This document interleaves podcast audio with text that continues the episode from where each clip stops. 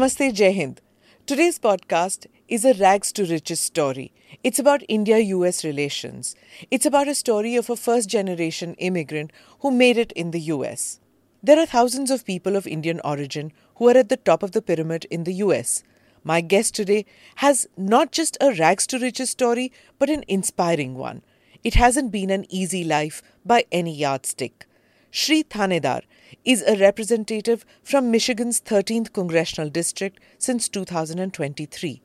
In India recently, Shri Thanedar was part of a powerful bipartisan American congressional delegation led by House of Representatives India and Indian Americans, caucus co chairs Ro Khanna and Michael Waltz. They were part of the Indian Independence Day celebrations at the Red Fort and also got to meet Prime Minister Modi. The delegation also went to Mumbai, where they met corporate leaders, spent time understanding India's digital public infrastructure, visited the Western Naval Command, and met figures from Bollywood. Thank you for being part of the podcast, Congressman Thanedar. But before I begin the podcast, uh, एक सूचना कि जो जब मैं congressman थानेदार कहती हूँ uh, उन दर्शकों के लिए उन सुनने वालों के लिए जो यूएस कांग्रेस के बारे में या यूएस पॉलिटिक्स के बारे में ज़्यादा ना जानते हों कांग्रेसमैन थानेदार का इंडियन नेशनल कांग्रेस के साथ कोई रिश्ता नहीं कोई ताल्लुकात नहीं है दरअसल the United States Congress is the legislative और law making branch of the United States government and Shri Thanedar is part of that यानी कि जब मैं कांग्रेसमैन थानेदार कहती हूँ तो इसका ये मतलब नहीं है कि थानेदार जी का कांग्रेस पार्टी यानी इंडियन नेशनल कांग्रेस के साथ कोई रिश्ता या ताल्लुकात हो। Now that I've got that out of the way, Congressman Thanedar, thank you so much for being part of the podcast. Um, very happy that you're here. And just before you're about to fly out uh, back home, so you've just had a meeting today when we are recording uh, on the day that you've had a meeting with uh, Prime Minister Modi. So could you tell me a little bit, or could you tell our viewers, our listeners, as to what that meeting was about and how did it go? Oh, the meeting went very well. Mm-hmm. Uh, Modi ji, of course, uh, spoke to me about my hometown, Belgavi. He said, When are you going to Belgaum? Uh, he and I met uh, in Washington, D.C. Actually, you know, I had the pleasure to escort him when he was to address the joint session of United States Congress. This year? This year. Oh, okay. So when Modi ji came, okay. Uh, so I was with him. I brought him into the chamber of U.S. Congress where he gave this did this great speech. His mm. speech was so well received, both by the Democrats and the Republicans, that he got more standing ovations by both sides than any other head of state. Okay. Right. And today's meeting? Today's meeting was very cordial. Mm-hmm. It was not a very formal meeting. Okay. It was more about uh, he was joking, he was telling stories, okay. you know, and uh, we, with me were there uh, seven other Congress members. Mm-hmm. And uh, the agenda wasn't so much about um, specific issues. Okay. We talked about specific issues with uh, Commerce Minister. We mm-hmm. went to the Defense Ministry. We went to the External Affairs Minister. So a lot of the uh, details were all worked out with different ministers and ministries. Mm-hmm. So with uh, Modi ji, it was primarily a much more of a friendship, okay. getting to know each other so he told about his stories, how he first came to America, uh, how his experience was. He went as a tourist. He went as a tourist and he okay. told about a story. Uh, back then, there was a Visit USA program that Delta Airline had mm. where uh, $500 you can travel as much as you want in 30 days, and how he Modi ji told us about how he visited 29 different states. And at the time, he didn't had much money, so he didn't want to pay for hotels. Mm. So he would travel such a way that he will be tiling, taking the red eye flight, that all night flights. That way, he doesn't ever have to even stay in a hotel. So he didn't spend a single dollar on hotel stay, and he just uh, had a backpack with his few clothes and then he would travel. Mm-hmm. And the host that he stayed in in Chicago, uh, that woman said uh, he, uh, that she only does laundry once a week. Mm-hmm. And Modi ji said to her, मेरे लिए दो बार तो करना हफ्ते में क्योंकि मैं दो ही कपड़ा लेके आया हूँ okay, and he, I believe he still. I mean, he he. I know for a fact that he still does red eye flights. Yes. Uh, even as Prime Minister of India. Yes. Uh, now I don't know whether that is to, to save uh, uh, the taxpayers' money on hotels or whether because his agenda is so packed. Yes. As you would know, because Yeah. when he came to the United States this summer, um, it was it was like packed with so many uh, events. It was. And, you know, the interesting thing was that he and I spent uh, almost 40 minutes together. Just him and me, no me- media, no staff. We were conversing. And in between, he would walk out and they will arrange a group of Indians that want to take a picture with him. Yeah. So, so we were going back and forth between those pictures. I saw the real Mr. Modi. He's so authentic, and we had a lot of conversation. We talked a little bit in Marathi. Uh, we spoke a lot in Hindi. So the PM can speak Marathi. PM can speak Fluently. Marathi. He understands Marathi, uh, but uh, we spoke a lot in Hindi. Okay. And uh, but maybe because my Hindi isn't so good, he started talking to me in Marathi a little bit. Okay. Uh, but we had a great time together. Okay. And uh, you know, he, I asked him, uh, I'm a new politician. I'm just starting uh, as a politician. Modiji, what advice would you give me? Uh-huh. And Modiji said, uh, Thanedarji, just be yourself. It's most important that you're authentic. And how you are in front of media, how you are in front of people, or you, how you are, uh, uh, you know, be, without the media. Just be yourself. Just be authentic. And that advice I thought was very, very valuable. But you have been in politics for quite some time. I'm going to get to that part, um, you know, um, uh, soon enough. Uh, was today's conversation in any manner like uh, because you were no, you were more familiar with him because Yeah. you met him before? Yes, yes. So was today's uh, meeting a little different for you as compared to the other congressmen who were with you? Absolutely. You know, we we spoke like we know each other. Uh, you know, I told you know last time I told him about who I am, introduced myself, and he said he knew about me because when I got elected to Congress, he happened to be in Karnataka, my home state, where I was born.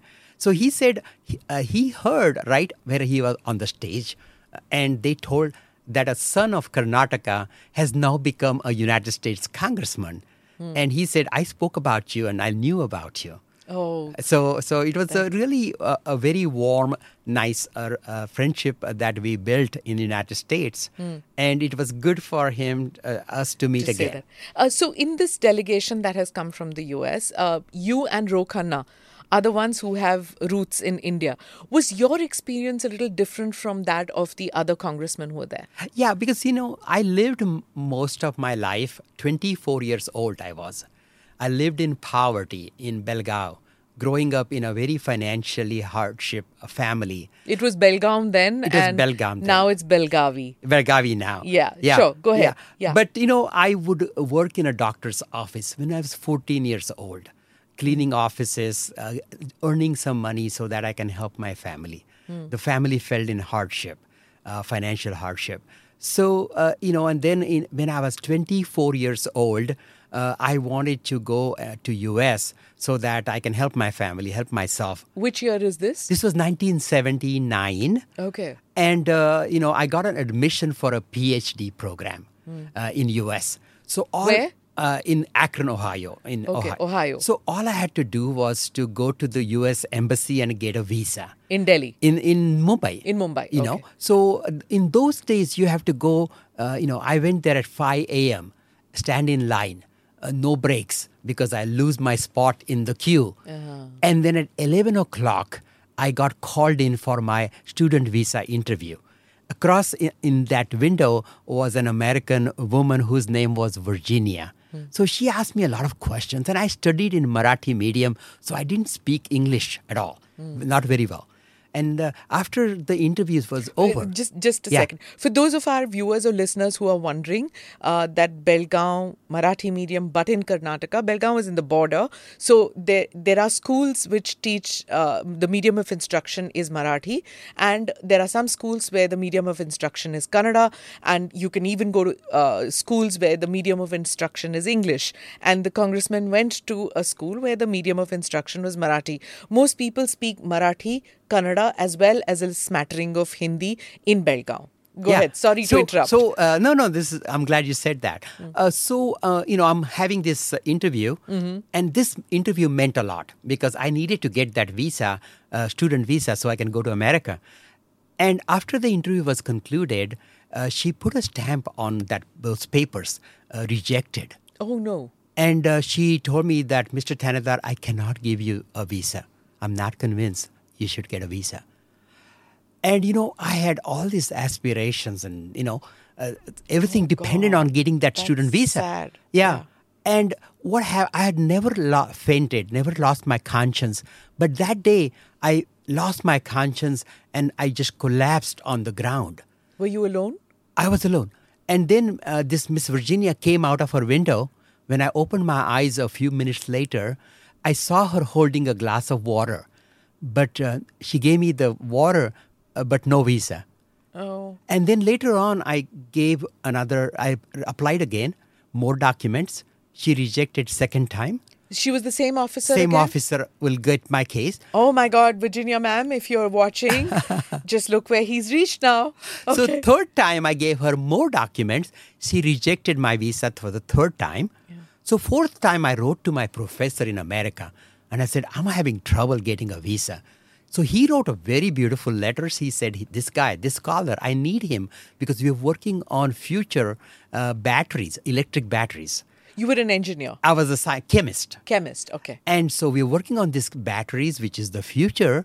And I need you need to give him a visa. So I put that letter on top and gave it to Virginia Madam, and she rejected that for the fourth time. My visa. A month went by. I had no, I had no job. I was doing tutoring. I was tutoring, home tutoring for IIT entrance exams. Indian Institute of Technology. Yeah. Okay. And then hmm. I took the same papers that she provided and so thought, I'm going to just go submit one more time. Hmm. No new information, no new documents. And in the evening, I they asked for my passport. I said, Why do you need my passport? And they said, We can't give you a visa without a passport. And I said, What? Miss Virginia changed your mind? And they said, No, Miss Virginia has gone to America for her vacation. And another counselor looked at it and thought it was okay. Oh, good for you. Okay, but imagine uh, you're talking about 79 when there was no visa counseling, uh, you know, nobody to advise you on how to change your resume, how to how to make your you know uh, what is it called statement of purpose right Yeah. statement of purpose more interesting how to tailor your uh, what the documents so that universities are more interested in you and the visa officers not suspicious uh, but yeah uh, persistence i guess Yeah. five and now, times now I, um, as a U.S. congressman, I sit on the Homeland Security Committee. So I'm a ranking member of one of the Homeland Security Committee, and I'm in charge and I'm focused on protecting America's borders. And now I'm working on making the whole visa process streamline it. Uh, more H-1B visas. I'm trying to double the si- number of H-1B visas. Currently, the green card backlog is so huge. for years, decades, even for some people, more than a decade. People who are high net worth. This is what I mean. I wanted to bring this up later in the podcast, but I'm going to start, tell you this because you're in a position to help thousands of people who, one, you know, like you, come from, uh, you know, underprivileged homes, trying their best to make it in the land of plenty uh, and in the land of hope. And uh, they want to make it in the US. They've been paying taxes, high net worth individuals, uh, highly skilled individuals, but cannot get visas. So tell me, how can you help them? So I'm trying to get rid of the country quotas. Because India has and China has country quotas that make them. Um, so sometimes people, our families are waiting for 10 years, 12 years to get a green card. Yeah. A lot of hardship. But the interesting about, thing about it, and this is only in America this could happen, the, the poor boy who couldn't get a visa to get into America, now he sits in Congress trying to make, writing bills to make the visa process better. And is is there when is this visa? Do you have a time frame Yeah. as to when the visa process would get better? It, it is it is a very complex thing. America's uh, immigration system, especially the legal immigration system, is broken. So that needs a complete overhaul, a total reform, and that's a very Herculean task. So uh, what I'm doing is I'm taking small bits of it. So I just introduced a bill that will allow uh, people with PhDs, advanced degrees, to not have to be subjected to a quota. So they can get their green card within a year or so. So I just introduced that bill. I'm trying to introduce small bills that take care of a small piece of it. I'm Because- sure you know in this visit that you he- you've been here, uh, every congressman has been asked that. I mean, you you went to M- Mumbai, you went to Hyderabad, I think. Uh, the team, uh, yes, the team. some of the team went to team Hyderabad. went, and- yeah, uh, to these places. I'm sure everybody would have been asking all of you like, what about visas? Yeah. What about visas? Yeah. So tell us, uh, tell me something about the visit. How was this visit of yours? This has been a wonderful visit. Uh, today we met with the Commerce Minister Piyush Goyal, and we talked about uh, you know businesses and how can we streamline. Uh, China certainly is on everybody's mind. China is uh, you know very aggressive. Uh, uh, their trade policies are unfair. Uh, they are, you know, uh, they, they, they are the ones that need to be stopped. And China and Russia and their collaboration is threatening and is uh, worrisome.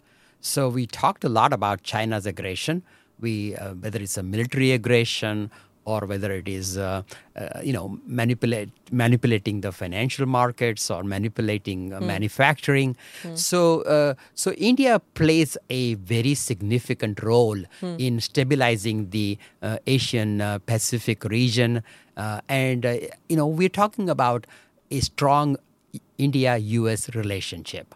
You know, because of the non-alignment pos- policies uh, right from the early uh, times, uh, start, starting from the 1947 with the freedom. Uh, you know that non-alignment policy need to be looked at because Russia is no more a superpower. I think uh, it's the Americans who are worried about Indian non-alignment. I think Indians mostly have forgotten about non-alignment Well, now. but yet you know, But I mean, uh, technically we are still non-aligned, but I think it is uh, uh, like they say, you know, um, the term differently abled. I think we are we are like now choosing our partners on an issue-based matter. I think that's what is happening with the Indian foreign It policy. is, it is. But uh, the thing is that uh, still uh, most of the military equipment is Russian owned, Russian made. Therefore, India Indian military is highly dependent on Russian uh, military equipment.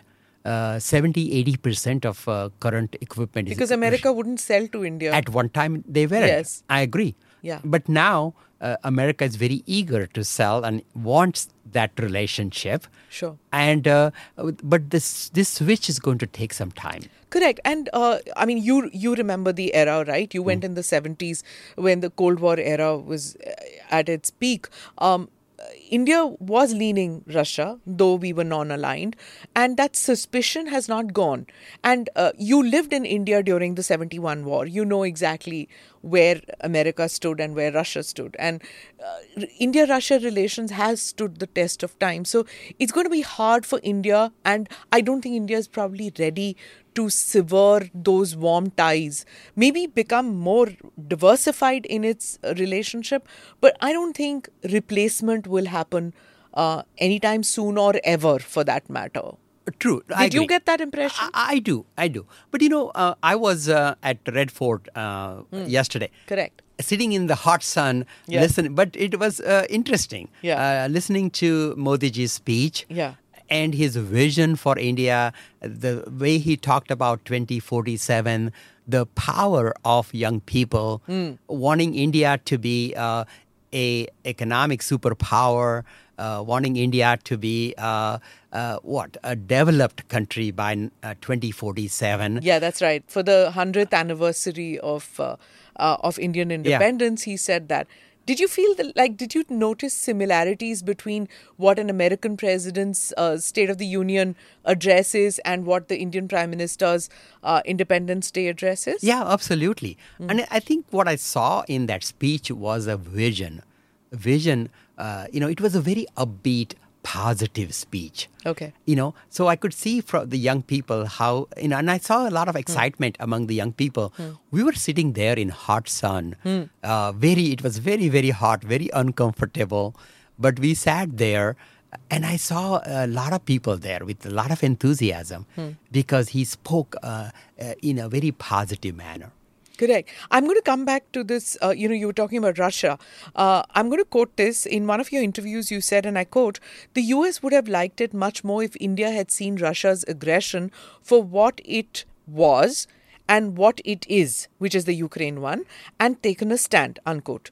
Uh, now, if you could elaborate, uh, you know, exactly what you said, but elaborate a little more on this quote. Look, uh, you know, clearly it was an invasion of a sovereign country. Uh, and, uh, you know, the loss of civilian life, uh, all of was uncalled for. And India really took its time to address that. And, and whereas United States and many of the our European allies were very quick to understand uh, Putin's dictatorship, his uh, uh, ambition, his uh, attack on a, on a uh, independent country, and uh, India took its time uh, to to address that, and that's what I am really uh, saying. That uh, you know, I agree with you. I Yeah. think I, India was walking on eggshells. Yeah. Uh, uh, we have our energy requirements, I guess, Yes. because of that. Um, the other point is about China, which you were mentioning. Uh, what is the view on, in DC? Is the is that really the only reason that DC and Delhi are working together? Uh, China, Well, that's not the only reason, but look, or uh, main reason maybe? Uh, no, not necessarily. India, in uh, i- uh, there is a lot of respect for India. Uh, w- you know, there is absolutely a lot, and, and America respects economic power. You know, that is, uh, you know, America remains the number one economic power in the world, but India is fast approaching. Currently at fifth level, very soon to be the third. So, i- very in a, in a decade or so, we're going to see uh, America, China, and India. These are the three economic superpowers. And uh, America realizes the importance of India. Uh, you know, uh, and and America needs India uh, because uh, China uh, is very aggressive. China uh, is, uh, you know, we saw supply chain issues uh, with During the chips. COVID, Yeah, yeah. during COVID. And we cannot, America understands we cannot be reliant and dependent on China.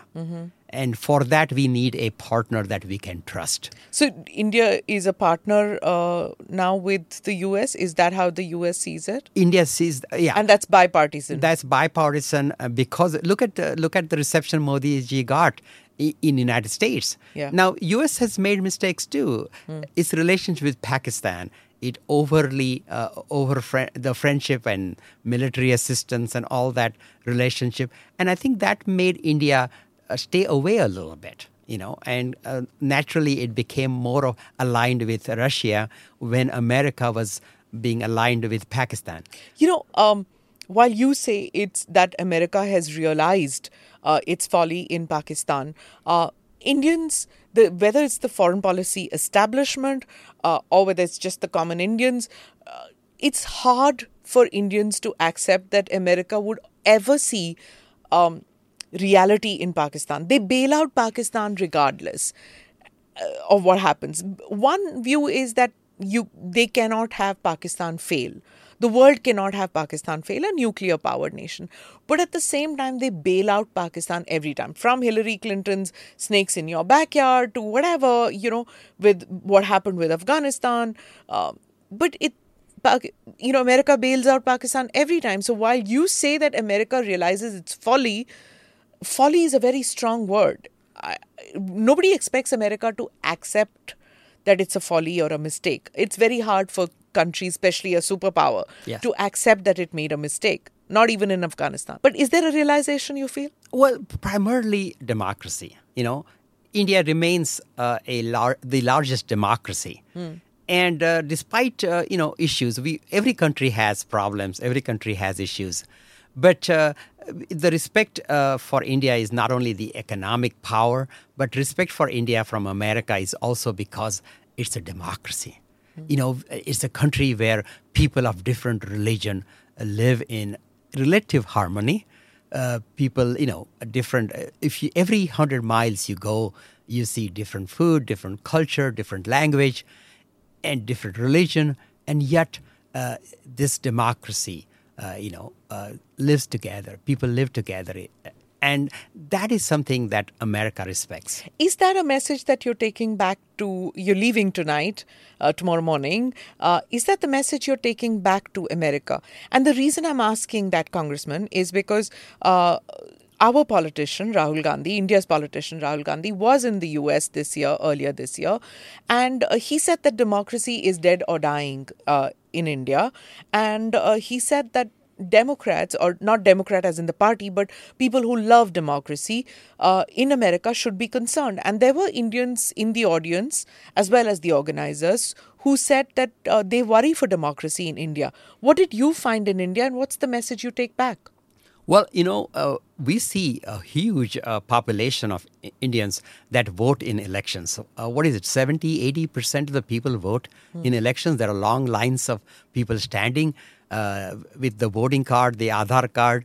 Uh, it's become so easy for people to prove their who they are mm. and then vote uh, nobody's denied uh, their chance and right to vote. And the enthusiasm uh, Indian people have, small villages, people that are not educated, uh, yet they realize their civic duty and they ensure they stand in long lines and vote. We have seen those pictures, we have seen those.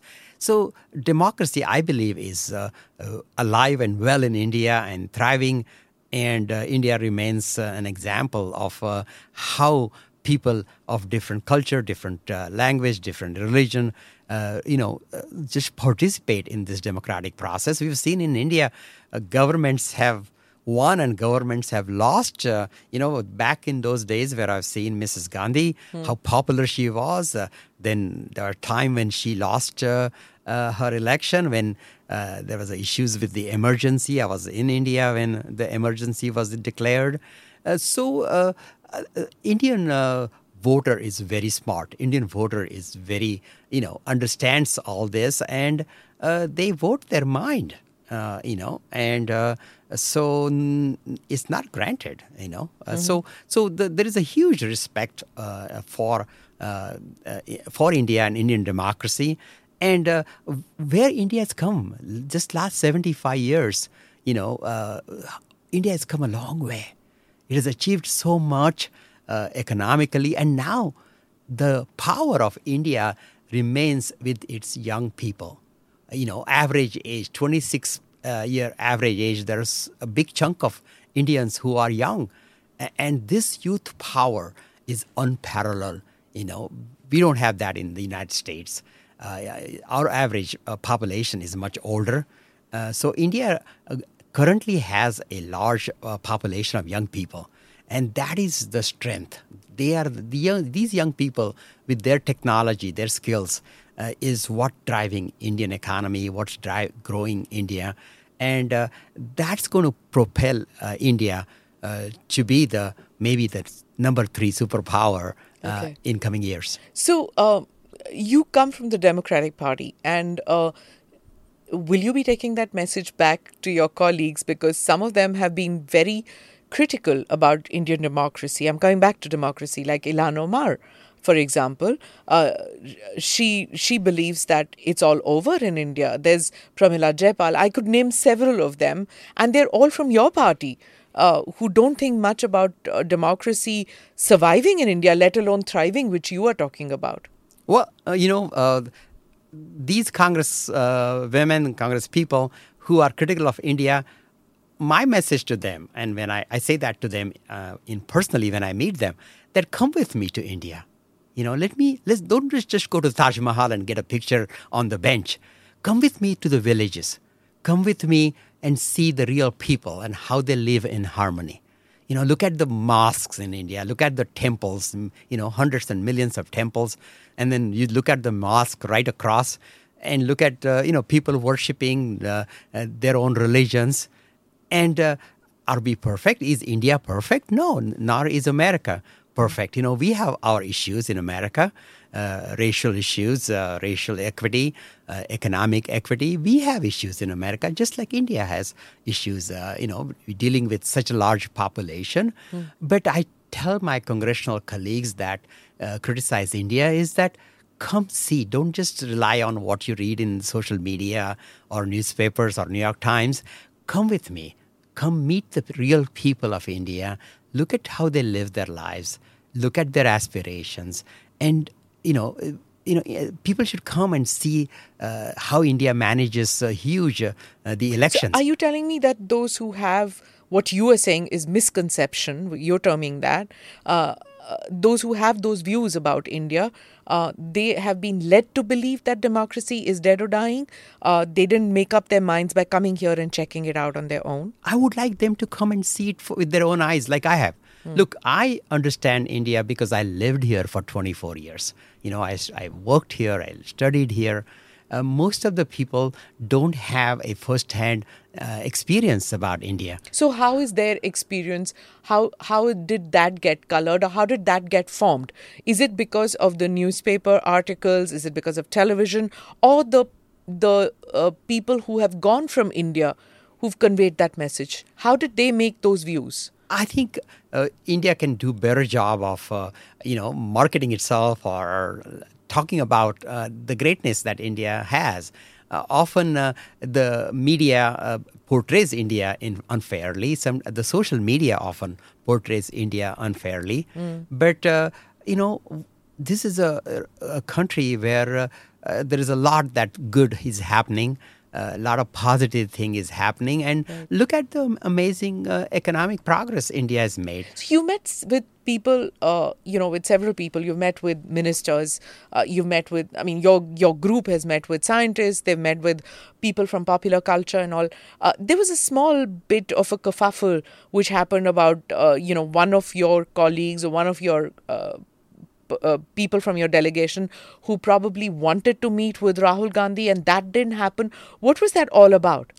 Well, this was a very hectic trip, and the trip was arranged by uh, the Indian uh, embassy. So they basically uh, really The Ministry of External Affairs. Ministry of External okay. Affairs. So it's a, it was a Indian embassy uh, managed trip, and uh, there was just so much to do, Mm-hmm. and we didn't just have enough time. Yeah, because it seems like uh, the Congress party spoke with uh, Indian journalists saying that the delegation was not allowed to meet them, and somebody from the delegation said that requests were put in, and it it just didn't fit in into the schedule. So, was the answer somewhere between these two? Well, just just we, there was so much to do. Uh, we were busy all day. Uh, j- I just coming from Piyush Goyal, the Commerce Minister. Uh, we spent a lot of time uh, with the Defense uh, uh, Department talking about uh, uh, you know arms and meeting with business leaders uh, about uh, joint ventures and uh, bringing uh, American businesses to Amer- uh, to India and um, vice versa. So there was just a, a ton of things to do, lots of people to meet. So, would you like to uh, revisit India and meet with a, you know, with politicians not necessarily from the ruling party but the others too? Sure, I will be certainly open to. Right. You know, uh, President Biden is coming uh, this year uh, for the G20. Uh, President Trump had a very successful visit uh, to India. Uh, and he had this huge stadium, and there was this massive crowd. He was pretty popular in India, even though back home the media was not giving him a comfortable time. Ivanka Trump had a fabulous visit, a separate visit. So uh, now comes President. Biden. That was a bilateral visit. This one is not. Uh, what do you expect this visit to be like? Why didn't President uh, Biden do a, a bilateral visit in the four years that he's been president? Well, you know, uh, President Biden and uh, Prime Minister Modi ji, they have excellent chemistry. Uh, you know, Biden threw a big party for him, the state dinner, Yeah. which is, you know, a big deal. Uh, Not every uh, visiting uh, heads get a state dinner. Sure. And I was there, my wife was there. Uh, and it, the atmosphere was very festive.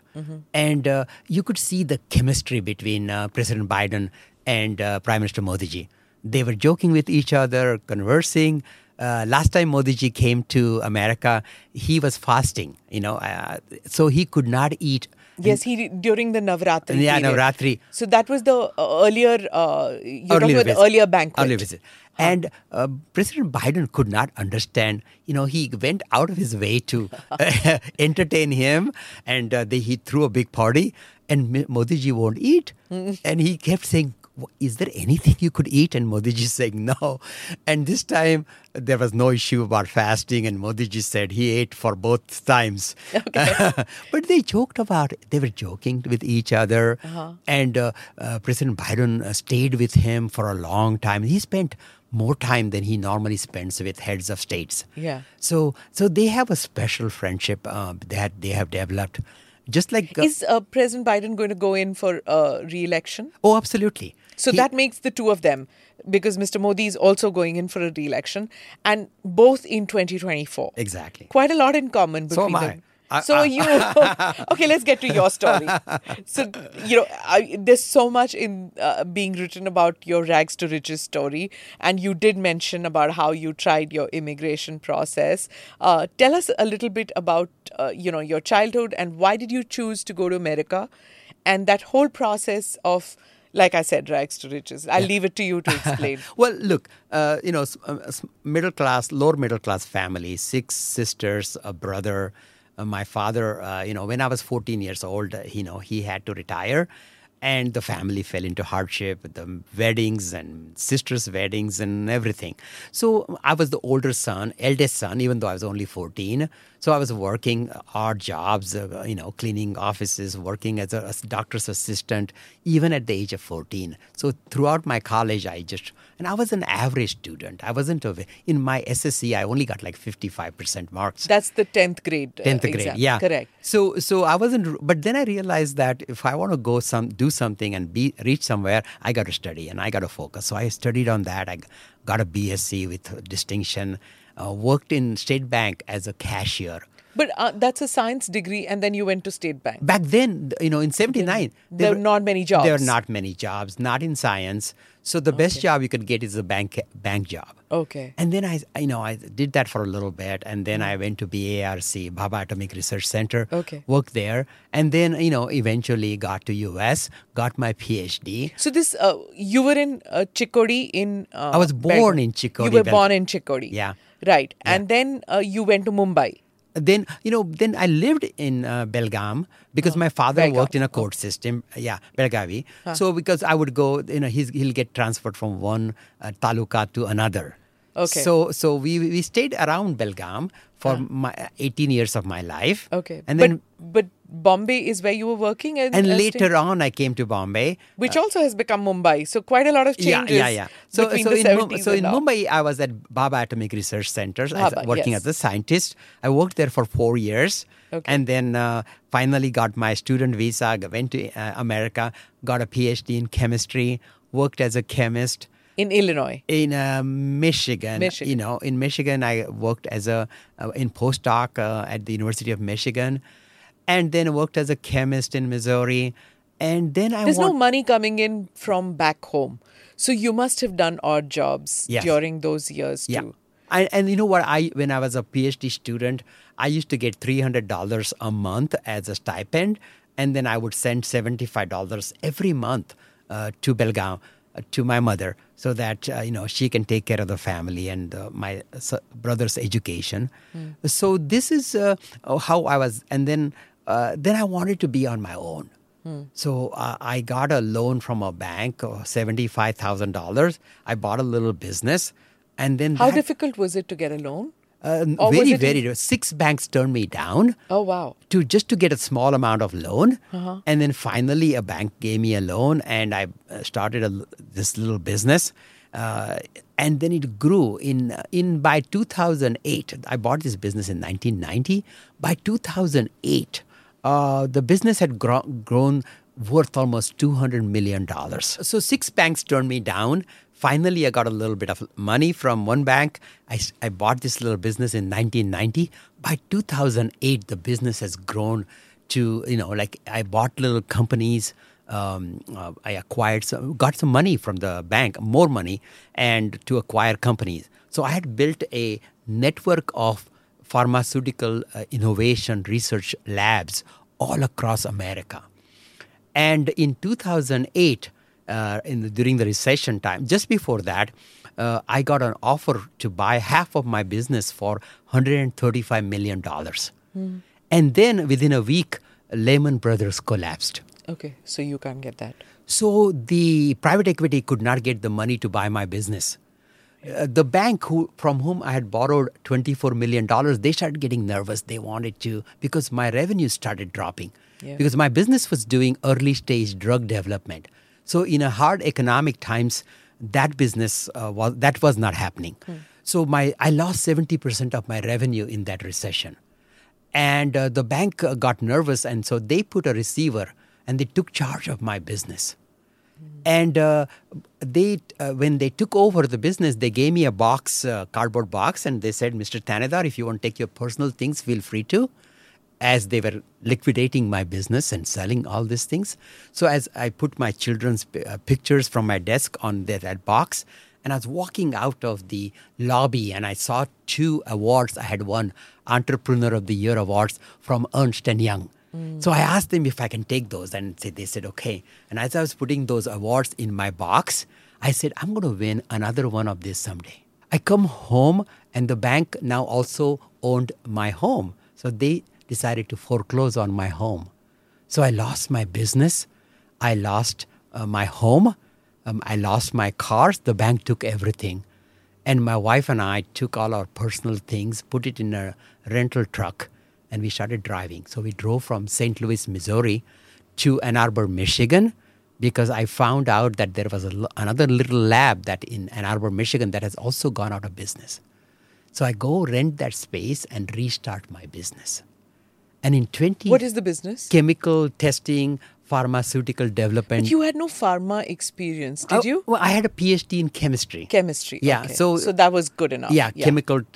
So my business was helping small startup companies uh, develop new medicine. So they would come to us with an idea. We'll make the molecule. We'll put together the whole medical uh, pills or whatever the medicine is, and we'll give them a turnkey uh, technology solution. So that was my business. And so uh, I restarted that business, having lost everything in uh, 2010. I was 55 years old then. And then the business grew very fast. And I made sure that now the business won't fail in a recession. So I diversified in a such a way. In 2016, I won that Entrepreneur of the Year award Oh, what you promised yourself. for the third time. Okay. And at that time, I felt, look, I've, I've been successful. I, I came to America with $20 in my po- pocket and a, and a suitcase. America has given me so much. And I, I, when I traveled around America, I saw that I achieved my American dream, but many Americans uh, ha- ha- don't have access to that American dream. Right. You know, uh, Detroit area where I live, 20% of the population is at or below poverty. Some people are having trouble paying their water bills. Some people are uh, having trouble paying their mortgages and losing their homes. And I said, there is there has to be more to li- my life than accumulating wealth. You know, just becoming uh, more and more uh, wealth for. So with that thought, I decided to sell my business. Uh, took some of the money, gave it to all of my employees, not just the top level employees. Every person, every employee in my company got bonuses uh, as I sold the business. And then I said, I'm going to go public service. I'm going to go help people. And the best way to help people is to become the governor of Michigan, which was unheard of. Someone like me with an accent, having come from a foreign country, First, first uh, generation. first immigrant. generation immig- immigrant. So I, I And it's not as if you had this massive Indian population there. no, no. So, so I worked very hard to uh, win that because I felt that I could make a difference in people's lives. But I lost that election, uh, even though two hundred thousand, that is two lakh people, uh, voted for me to be their governor. Even though I don't look like them, I, even though I don't speak like them. So because, but they liked my story, my story of uh, Struggle? ne- struggle, never giving up. You know, uh, uh, uh, you know, in 1996, uh, my children were four and eight years old. I have two boys, and their mother, my first wife, uh, committed suicide. We lost her, and Would you like to tell me what happened? well, you know, uh, she had a mental illness uh, that we didn't know about, and uh, she she uh, you know took her life, and uh, it was came as a very much of a shock. Where were you when she took her life? Uh, sh- we I had taken the children because my brother was visiting, so we were uh, uh, I was I was in a cave. Uh, there was a cave that we the children wanted to visit, so we were there. That they were had taken them out of school, and she went to her work. She was a doctor, a neurologist, worked all day, uh, and then in the end, uh, when she came home, uh, she took her life. And uh, the society doesn't understand. There's a lot of taboo about mental illness. Even then, and even then, now? even now and uh, so people kind of look at uh, a death uh, such as uh, by uh, An un- unnatural death. unnatural death so a lot of my friends i had eight uh, very close friends they stopped talking to me they stopped you know being with me Did they blame you? they blame me and not, not only i blame myself because in a death like that you always wonder could i have done anything to save her you know i keep going back thinking about uh, what must have happened what must have gone in her mind. But at the same time How did you pull yourself out from that dark space? you know i lost my friends. Uh, i didn't had any family there. Uh, i had to deal with my children's sa- sadness work all day. Uh, i also had my business. So i had to manage my business that had just started uh, deal with and uh, work with my children. My eight year old son he had a lot of difficulty with understanding uh, this death. I did some counseling myself. I took the children to counseling. And i'm i'm holding up all day. I'm working hard working on my business helping my children going to their parent teacher conferences going to their sports events m- making sure that the children doesn't feel neglected or not taken care of.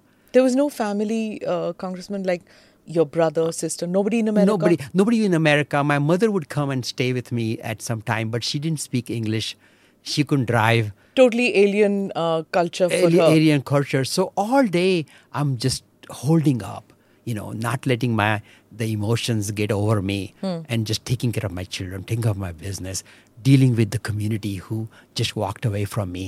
Hmm. And then at night when I put uh, read the stories to my children, put them to bed, I would go to my bedroom and I'll cry. You know, and it was a very very tough time. And those those days were very hard.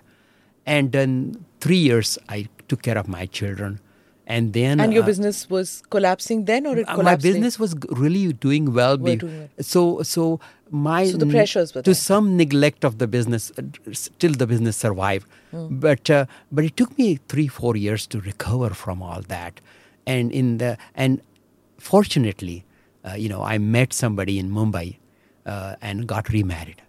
And uh, it's so interesting that she and I didn't know each other, but her, she had lost her husband around the same time as uh, uh, I had lost my wife. And then so Shashi came, I got married.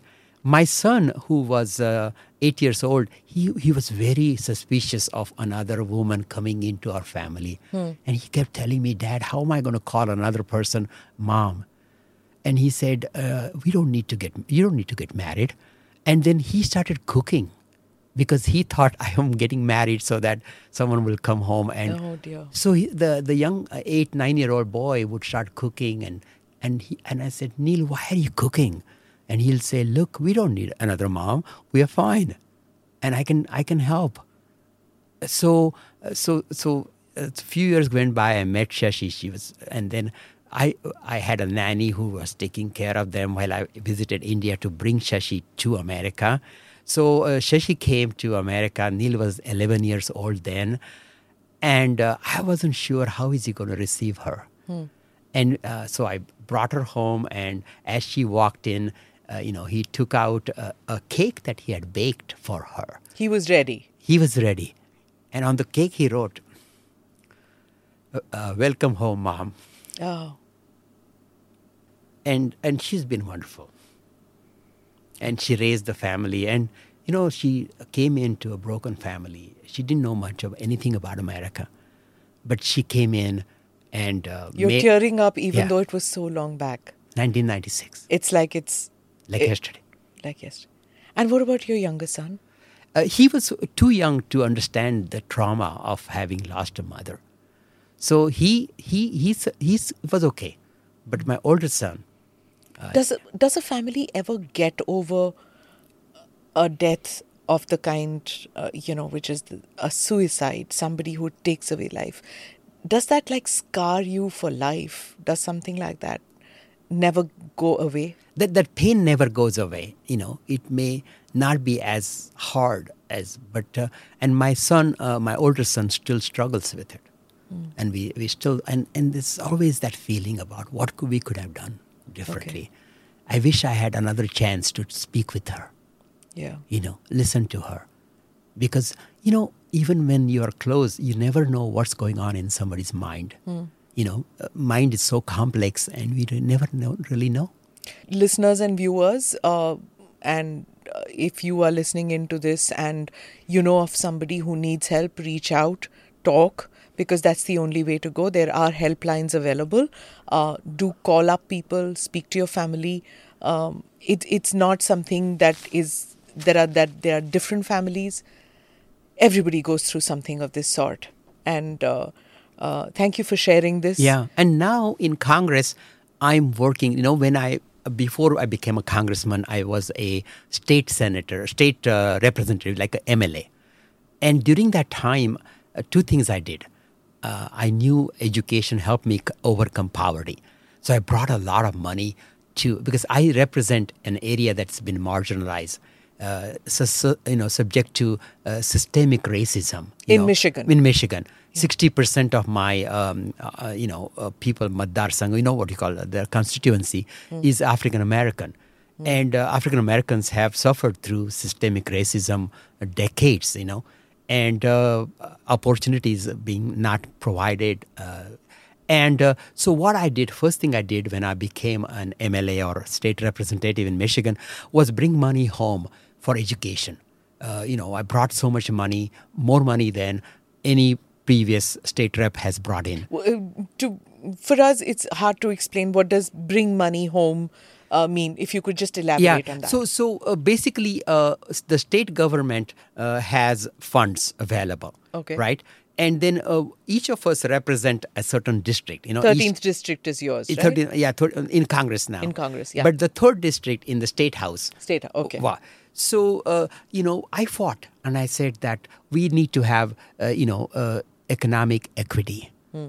the schools in uh, low income neighborhoods in america are typically underfunded yeah. So we got funding there so that these schools can hire good teachers. So in this area which is depressed, economically depressed, African American uh, primarily, you beat eight of African American candidates and you win the Democratic uh, primary. How did you manage to do that? You don't look like yeah. everybody. You don't speak like everybody. You're an Indian immigrant, first time immigrant, first generation. How did you manage to convince these people that you could be their voice? And that was not very easy hmm. uh, because, you know, everybody wants their leader, their representative to look like them, yeah. be uh, with a similar background. But, you know, what I did was I went and talked to people. Hmm. Uh, not only I talked uh, to people in uh, the more affluent areas, but I made it a point to go visit uh, the low income areas, talk to people, be accessible. I would street stand at a street corner hmm. and talk to people. You know, people will roll down their windows and talk to me at uh, intersections. And what really resonated was me dealing with mental illness in my family. Uh, me de- dealing with poverty, me dealing with struggles. And I'm still- guessing that these African Americans in your district, with the people who voted, they had gone through uh, similar or somewhat similar experiences? At least some of them. Some, some of, of the them. people. Yeah. yeah. And so they understood my struggle. Or prejudice, if nothing else. Yes. I mean, that. there is a lot of racism in America sure. still. And, uh, you know, uh, there is a lot of discrimination. Uh, and uh, people, uh, you know, understood my story of struggle and never giving up and fighting for it. And, and, and I think that's where I won hearts. And also, but I you did, were already a millionaire several times over, but they didn't hold that against you. Some people did, okay. but most people understood who I was. When I told my story, they understood who I am, and uh, uh, you know that is who supported me. Uh, you know, uh, Congressman, you know Indian Americans in politics now. Um, it's not a new f- phenomenon. Uh, If if you Google, there'll be about 150. But there are some names which stick out, you know. And uh, Vice President Kamala Harris is one of them. There is curiosity in India about her as to why she hasn't come and visited. It's been four years now. She hasn't been here. Uh, whereas when she was when she stood for election, she talked about her Indian parentage, she talked about that experience of her parents, um, but uh, of her mother, uh, and she spo- spoke about party and she spoke about chitti and all those Tamil words she used, um, but she hasn't come. And then there is Vivek Ramaswamy in the Republican Party. Uh, Indians are curious to know about these two. Have you met them? What do you have to say about that? Yeah, I was uh, at uh, Vice President Kamala Harris's home. She had invited us uh, for dinner, and uh, we had a really a great conversation. Uh, she is a great partner for President Biden. President Biden has trusted her and uh, assigned her so many difficult things uh, in terms of uh, immigration issues, in terms of uh, mental health issues. So, so she has been very, very active. She's one of the most active vice presidents, uh, and uh, she uh, will be the vice president as uh, President Biden seeks another term in 2024. Um, in terms of uh, uh, the other Indian American candidates, of course, Vivek Ramaswamy is a Republican, I'm a Democrat. So we have policy differences on issues that we differ on. Yeah. But the nice thing about America is its diversity. You know, our strength is in our diversity, and uh, America uh, values that. And that is really uh, something uh, interesting to see and admire. Another American politician who's very popular in India, she's not an Indian American, uh, but because she's a Hindu, Tulsi Gabbard, Yes. there's a lot of curiosity about her too. Why did she leave your party? What happened? I don't know what happened uh, to her, but I think she is an. Uh, I see her uh, on television as a commentator sometime, but uh, uh, you know, people have different different views, different uh, issues. Uh, uh, but uh, the nice thing about America is is very inclusive. You know, uh, people the freedom of speech is very very important. So people can say what they have in our mind without fear of being persecuted. Yeah, without fear yeah, of being, your First Amendment. I mean, this is what many Indians find it so difficult to accept. I guess that you know when uh, when Khalistanis attack the Indian uh, mission, when they uh, threaten uh, Indian diplomats, it all comes under the freedom Yes. bit. Yeah. It, it's it's many Indians find that difficult to accept that freedom part. Yeah, well, on television, you'll see uh, politicians, uh, President Biden or President Trump, when he was uh, president, he was ridiculed all the time. Yeah. Uh, uh, Gerald Ford, you know, he would fall and they'll make fun of him. So, uh, so it's that's the culture. People uh, really feel free to say what's on their mind, and uh, that fir- first right of amendment, uh, first right of speech, is protected. That's uh, constitutionally protected, and that's the beauty of America. But this is a threat. This is a full-on threat that Khalistanis make towards Yes, so Indian that is diplomats. different. That is different. Yeah. So when that happened, when they attacked the embassy, uh, they tried to uh, burn the embassy, and uh, so uh, look, uh, First Amendment, sp- freedom to speak your mind, everybody understands, but that doesn't mean that you have a right to do violence. That doesn't mean you have a right to threaten people's lives or take people's lives. That's never acceptable. That's never tolerated. Uh, so any peaceful protest uh, is fine and that should be encouraged and that should be accepted. Yeah. That's our fundamental human right. But vandalism, no. Vandalism, no. Attacking uh, people's lives is no. Absolutely unacceptable. Right. We, will not accept domestic terrorism. We will not accept international terrorism. And we'll always. Uh, and so I asked, uh, and we asked the Biden administration to uh, protect, uh, provide more protection uh, to uh, you know embassies and democratic institutions. Uh, similarly, provide more protection uh, to temples and uh, places of worship, because uh, people should have a freedom to worship uh, whatever god they want to worship or not worship anyone at all. Uh, similarly, you know, same way with uh, people's uh, choice to love who they want to love. So these are fundamental human rights, and those need to be protected. and uh, you know we fight for that. See, uh, in your country, there is nothing like, uh, I guess, uh, there is nothing like a flag code. Uh, burning a flag and all is not an offense. Stamping on a flag is not a, an offense. Uh, in India, we have very strict uh, flag code. So uh, something like that happens. So it, and more than anything else, it, it just, uh, it upsets people. It's a sentiment. Yes. You know, when you see uh, an Indian flag being stamped upon, uh, burnt, uh, and defaced uh, in in America, you just Indians turn around and whether it's on social media or on the streets, and uh, this is a country which is supposed to be a friend of ours now. It's a democracy, believes in the same kind of worldview that we do. Of course, we differ on certain issues, Pakistan being one, but uh, why is it that uh, people who have such anti-Indian and anti-democracy views, why are they allowed to vandalize Indian property? It really, it uh, it is upsetting to Indians. I hope you realize that. Yeah, absolutely, absolutely. Yeah. So sometimes you know uh, uh, things may be uh, uh, unpleasant.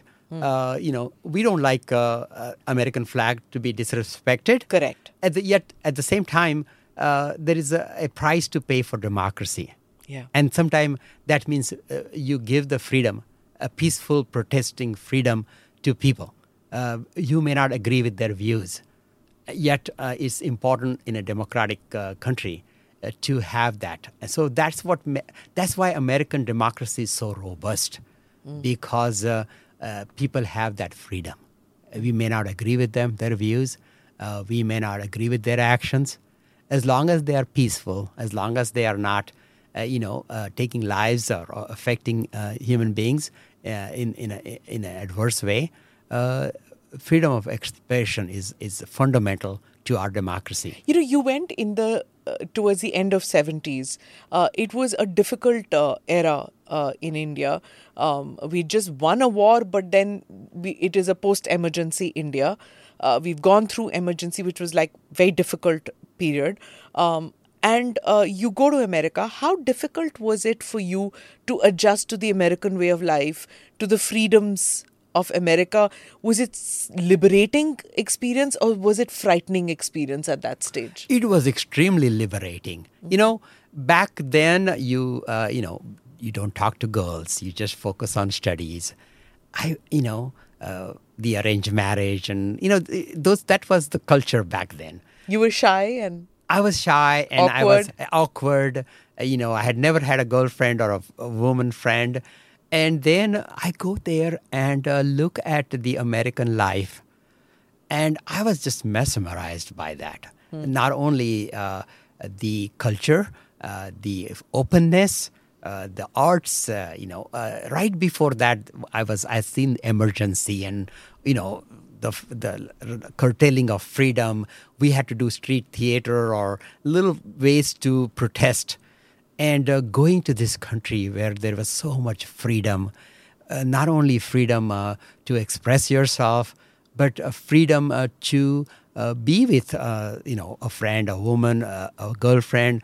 You know, that was all very liberating. And for almost five years, I became so part of the American culture. Uh, almost, you know, many of the other Indian students, what they would do is they'll make a little India for themselves.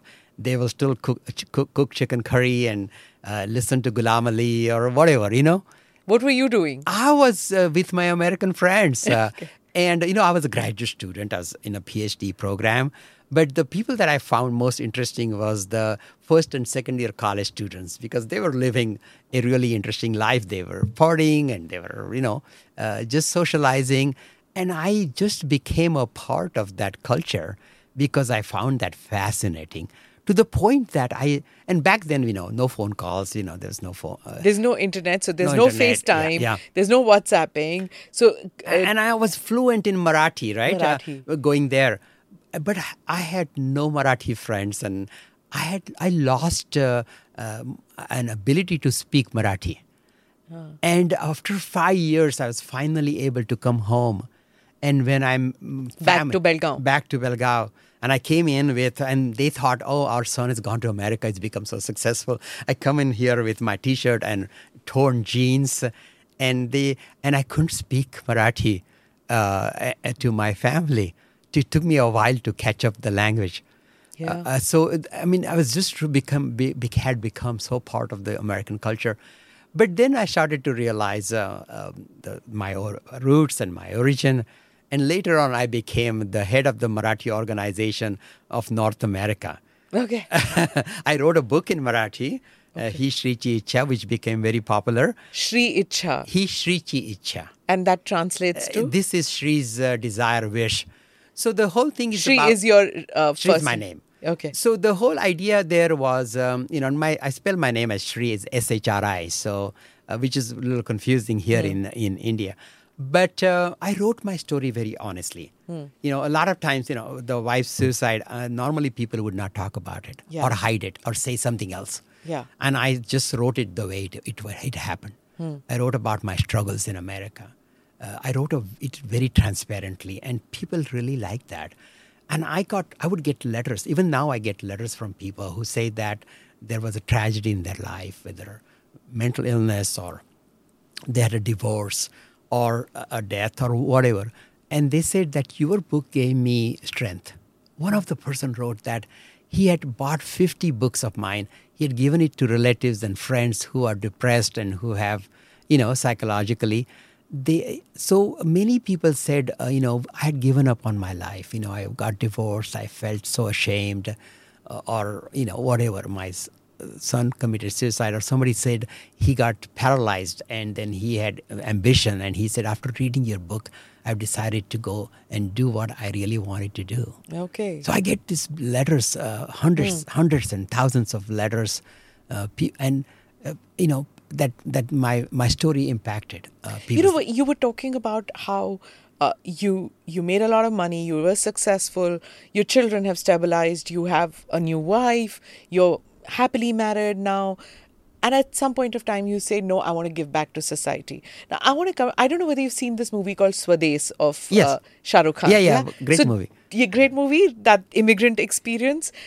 Did you at that any point of time have that tug of heart and say that i want to go back home to belgaum and i want to do something back home there? Because you know i've met so many indians in america and in fact in uk in uh, abroad who have that that thing that okay i've made it. Now i want to give back to society. Do i give back to society here which has already got a lot or do i go back to india to my village from where i came and do something out there? Wh- where does that did that ever happen to you? No, because you know, look, uh, when I went to America, I had nothing, and America gave me so much. Look, I feel that India is fine. India has this tremendous uh, young people, uh, strength uh, in there, so they don't need me. Uh, but I saw in America uh, there are people that are struggling, uh, people that don't have access to the American dream. I saw people that are facing with, uh, uh, you know, uh, racial discrimination. Uh, and I felt that this new country that I have adopted as my home uh, and my home country, I want to work and give back. You know, because America's given me so much, I, I want to give back. India's fine. India can. There is lots of good people that are working, and India is rising and doing fine. I need to be uh, give back to my uh, the society that accepted me, adopted me, even though I was different, even though you know I looked differently, I uh, spoke differently, and yet they accepted me. They gave me opportunities, uh, and I want to give back to this society, help my community, and that's what I'm doing. I'm, uh, you know, helping uh, entrepreneurship, uh, small business ownership opportunities uh, to uh, marginalized communities, underserved communities. You know, so we were talking about Vivek Ramaswamy earlier. I saw this one interaction he had. It was a kind of a town hall uh, in which uh, he got asked about, uh, "Are you a Hindu?" And is that going to be a problem because uh, we have Christian values out here? You don't worship Christ, so what what's that going to be? And then he explained about universal values of all religions. Uh, and then he explained in great detail what Hinduism had and the similarity in the Christian faith uh, and in Buddhism. He talked about all that, and he said, "I'm I'm want to run for the president. I don't want to run for a pastor's job." So, um, of course, there were then uh, there was laugh uh, going around all over things like that. So, did that come up uh, when you were standing for politics? You're born into a Hindu family. Absolutely, yes. So- so I think what American people want is authenticity. You know, because a lot of politicians want to uh, portray an image of something that they may not be. So I think uh, America's realizing is that an American voters, uh, what they want is somebody that is authentic and genuine and honest and transparent. And that's what what I have done. I have been gone there, said who I am, what my story is, uh, not uh, trying to modify it, not trying to change it, and then I, I go make it a point to go listen to people. Did you play down uh, the fact that you are a Hindu? No, absolutely not. You didn't. So I, uh, you know, so the and again, my religion did not figure into because you know America is uh, a melting pot. America has uh, you know different religions, and religious freedom is a uh, constitutionally guaranteed right. Uh, so But absolutely. it did, right?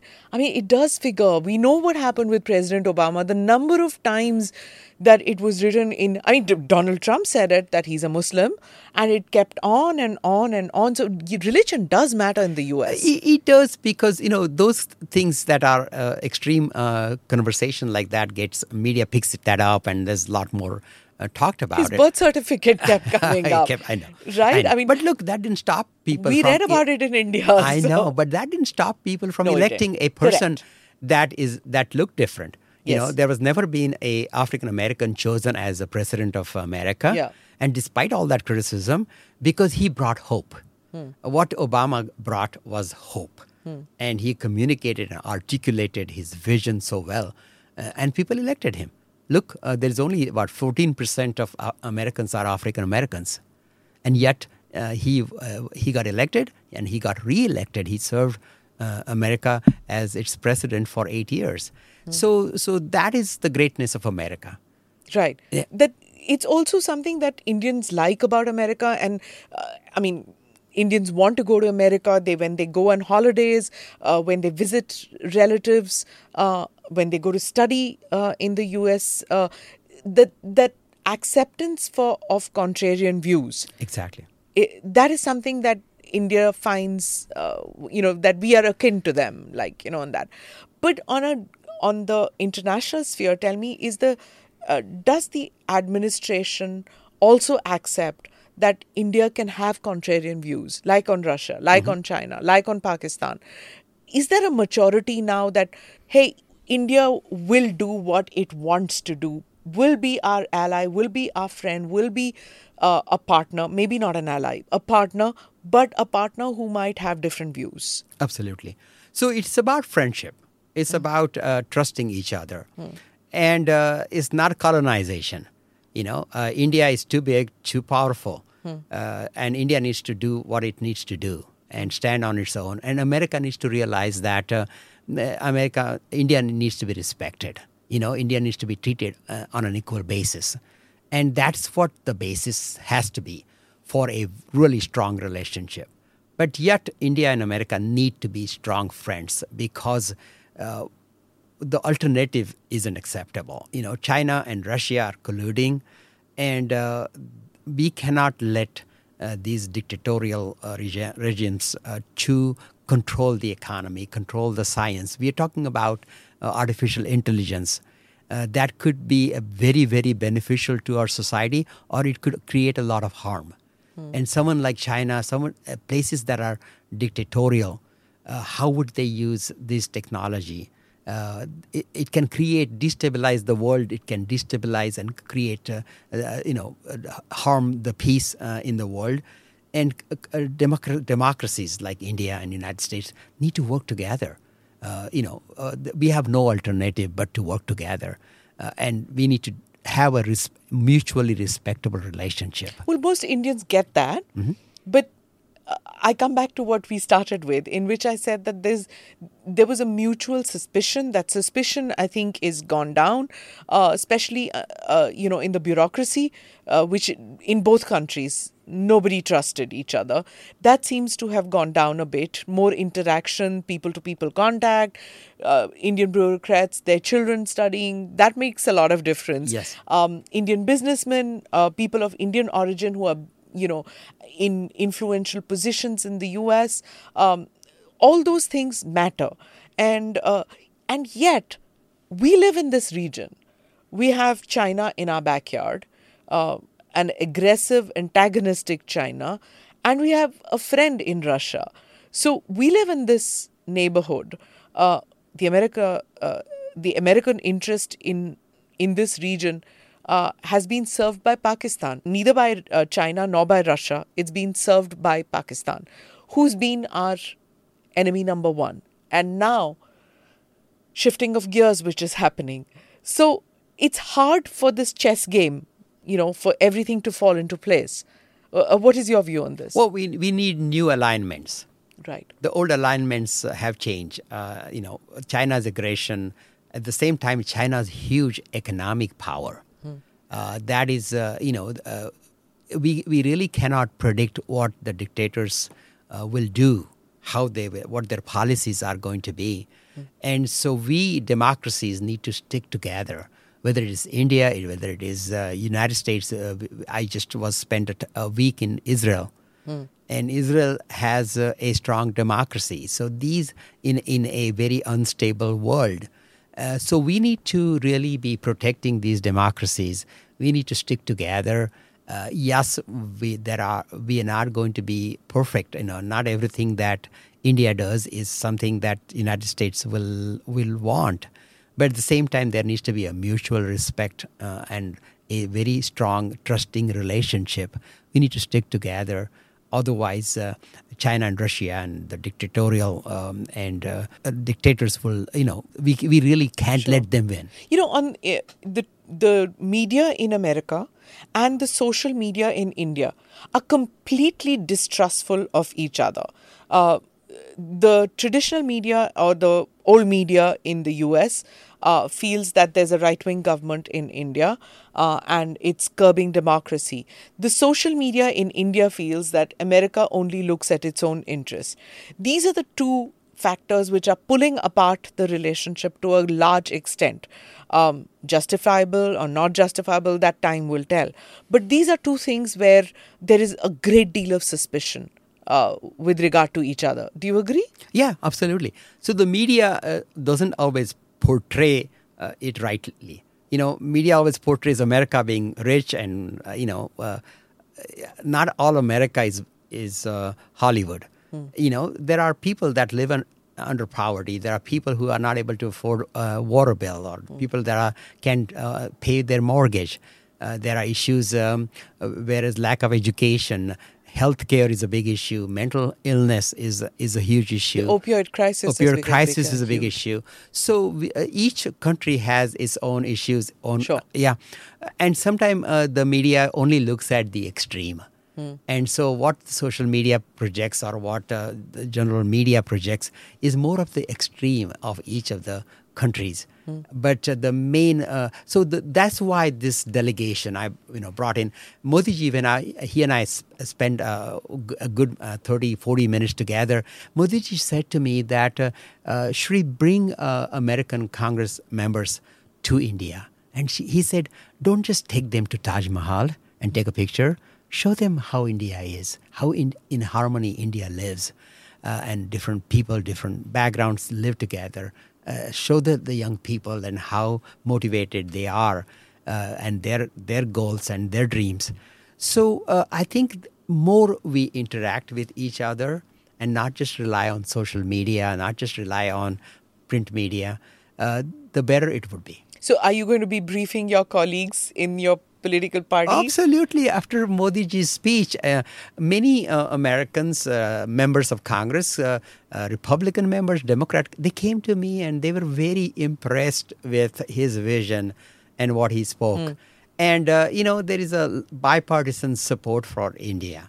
And for the, and finally, you know, America is recognizing the importance of India in the world peace. You know, this uh, the Indian American associations in in the U.S.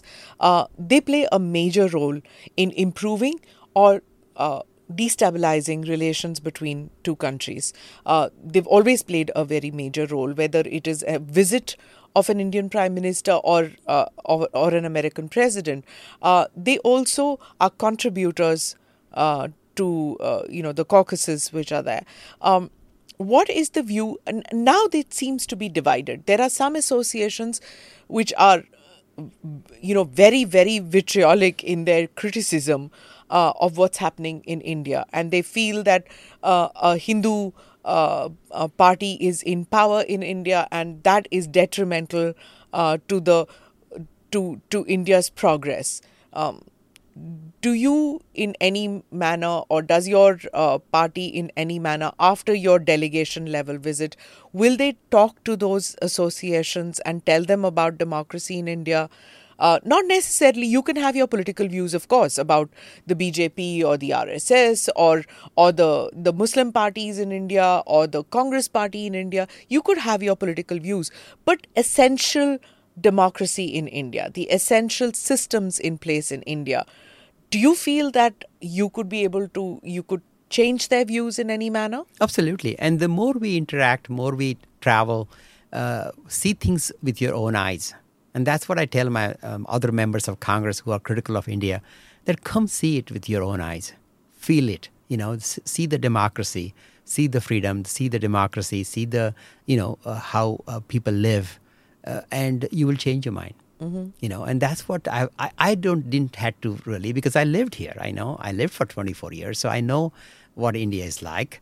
And uh, you speak Marathi. I speak Marathi fluently. Yeah, right. I speak Hindi. I speak understand Gujarati and a little bit of Kannada. And right? a little bit of Kannada. Yes. Yes, I'm so proud. So now, uh, in conclusion, I have to say this: though you haven't eaten any of the food which has been, I got the pedas because I knew you speak Marathi. Yes. But I got that, but you haven't eaten it. But you know what, Congressman, I want you to have a little bit of the Mysore Pak because solpa. Solpa, how do?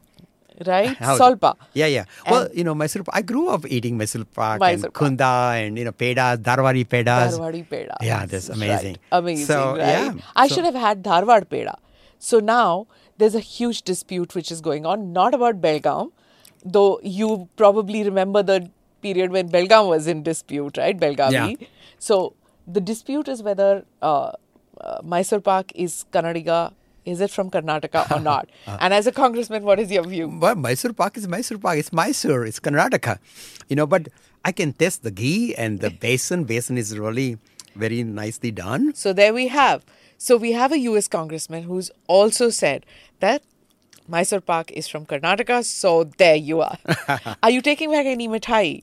Yes, I will. You. I always okay. do. I always do. I love sweets. Okay. Even though I'm a di- diabetic, I, I started learning and liking sweets more after I was diagnosed with diabetes. I like most Indians, I think, who uh, who are diabetic but cannot leave that mithai part, yeah, right? I know. There's something to it, uh, and especially Indian restaurants. I think in America, the mithai is just not right. Not right. The dal would be good, the curries are fine, the roti chapati is okay, but the mithai, yeah. I think that you get in yeah, India. Yeah you don't get that. And, and, a meal is not a meal until you eat that gulab jamun or the burfi or the peda or whatever that is. right. Know? Congressman, I want, I've heard that you sing and you sing well. So, you know, um, I want you to sing a song which meant a lot to you uh, when you were a student or later, something that is special to you. So, uh, I told you about uh, my wife, Shashi. Right.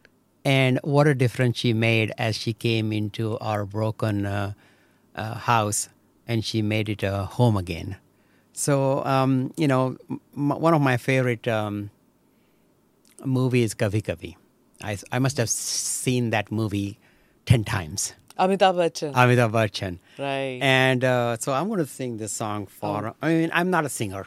So no, that's pardon fine. me, you know, I'm, I'm um, perhaps uh, your viewers uh, would tell me that stick with my day job and uh, don't ever sing. But I am uh, just because you asked me, just yes, to respect you, do. I'm going to say. Uh, so here's for for my wife. कभी कभी मेरे दिल में ख्याल आता है कि जैसे तुझको बनाया गया है मेरे लिए। तू अब से पहले सितारों में बस रही थी कहीं। तुझे जमी पे बुलाया गया है मेरे लिए। Here's Wonderful. a Hindi song from the only United States congressman who speaks Hindi Oh. and speaks Marathi. Speaks Marathi. yeah, this this film, this song was picturized on uh, Amitabh Bachchan and Rakhi. Yes. It was. It was. It, I think everybody who saw that film was touched at that point of time, right? Yes, absolutely. It kind of. Uh, I mean, for all of us, it was the yardstick of what romance should be. it should be. Right? And you know, in my family, the way they raised my, my parents raised me is don't uh, see Hindi movies and don't eat meat. so one of the rebellious things I used to do when I was young was to go out and watch Hindi movies. I love Hindi movies. There was and this times is a lovely. You sang so beautifully. okay, so, So- you you watched movies. I used to watch Hindi movies. There was a year I counted how many movies I watched. I've watched 70 Hindi movies. Go to the theater and watch these uh, movies. It was also the link for most expats in those days, right? yeah. When you didn't have OTT platforms, you didn't have Yeah. online, uh, you couldn't speak to your family. This was one way to connect One to way, India. yeah. Right? Yeah, well, no, this was when I was living in India.